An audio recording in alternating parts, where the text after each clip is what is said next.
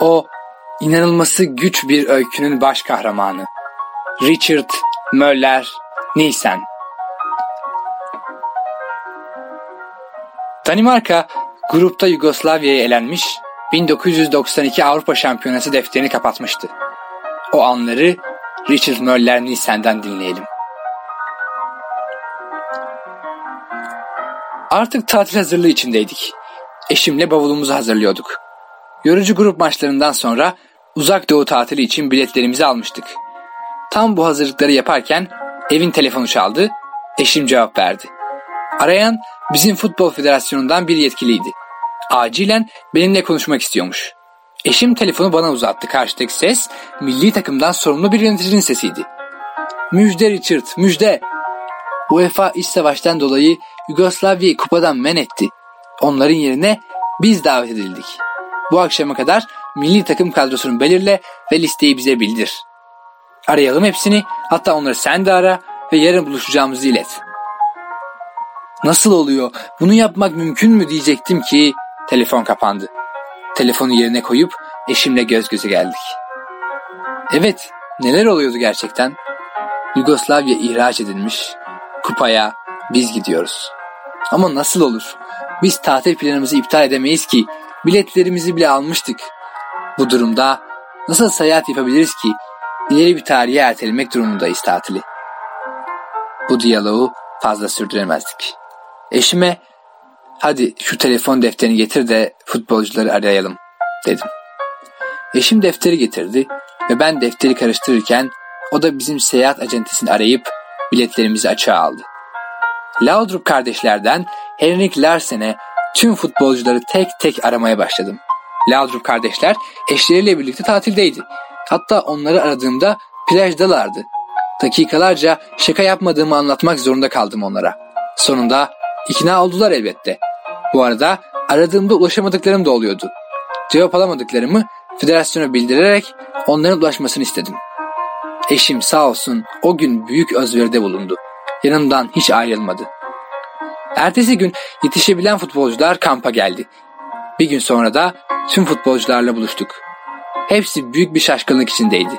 Şu kadarını söyleyeyim, onları saçları ıslak halde tatilden koparıp karşıma dikmiştim. Önce kısa bir konuşma yaptım. "Arkadaşlar, olaylar lehimize gelişti ancak hazırlıklı değiliz. Gruptan çıkamayınca hepiniz gibi ben de eşimle tatil planlarını yapıyorduk. Hatta bazılarınız tatilini başlatmıştı bile. Şimdi ise İsveç'e gidiyoruz. Avrupa Şampiyonası'na. Bu durumda gruptan çıkma şansımız çok zayıf. Bir an önce tatile dönebiliriz diye düşünüyorum. Çünkü rakiplerimiz kafa olarak bizden daha iyi durumda olacaktır. Siz rahat olun ve tadını çıkararak maçları oynayın. Bir futbol keyfi olsun bizimki. Stres yapmadan, sanki plajdaymışçasına rakiplerimize karşılık verelim." Organizasyona kupanın en telaşsız takımı olarak başladık. Takıma bu rahatlığı ben vermiştim ama açıkçası ben o kadar rahat değildim. En azından gruptan çıkmayı kafama koymuştum. İsveç, Fransa ve İngiltere ile aynı gruptaydık. İsveç'e yenildik, İngiltere ile berabere kaldık, son maçta Fransa'yı yendik ve gruptan İsveç'le birlikte çıktık. Tüm futbol otoriteleri şaşkınlık içindeydi. Son anda tatilden gelip organizasyona katılan biz, kupa favorisi gösterilen iki ülkeyi, Fransa ve İngiltere'yi saf dışı bırakmıştık. Artık yarı finaldeydik. Rakibimiz Hollanda'ydı. Normal süre iki iki bitti. Maç penaltılara kaldı. Penaltılardan önce şöyle bir konuşma yaptım takıma. "Anlaşıldı, anlaşıldı. Sizler yarım kalan tatilinize yarından itibaren devam etmek istiyorsunuz. Hadi, madem öyle, penaltıları da bitirelim, dönelim Danimarka'ya." Bütün futbolcular karşı çıktı. "Biz finalden sonra tatile çıkmak istiyoruz." Ve Hollanda'yı eledik. Plajdan gelip finale kalan çocuklarım dünyayı şaşırtmaya devam ediyordu. Atalarımızın ruhunu yansıtıyorduk. Ne de olsa biz Vikingleriz. Kampta futbolcular arasında bu yönde sıkça espriler yapıyorduk. Artık iş tek maça kalmıştı. Rakip Almanya'ydı. Finalde şunu söyledim futbolculara. Viking eski Norse dilinde korsan baskını anlamına gelir. "Hadi son bir baskın." Gülüşte hepsi ve öylece çıktılar sahaya. doksan dakikanın sonunda inanılmaz gerçekleşti. Almanya'yı iki sıfırlık skorla mağlup etmeyi başardık.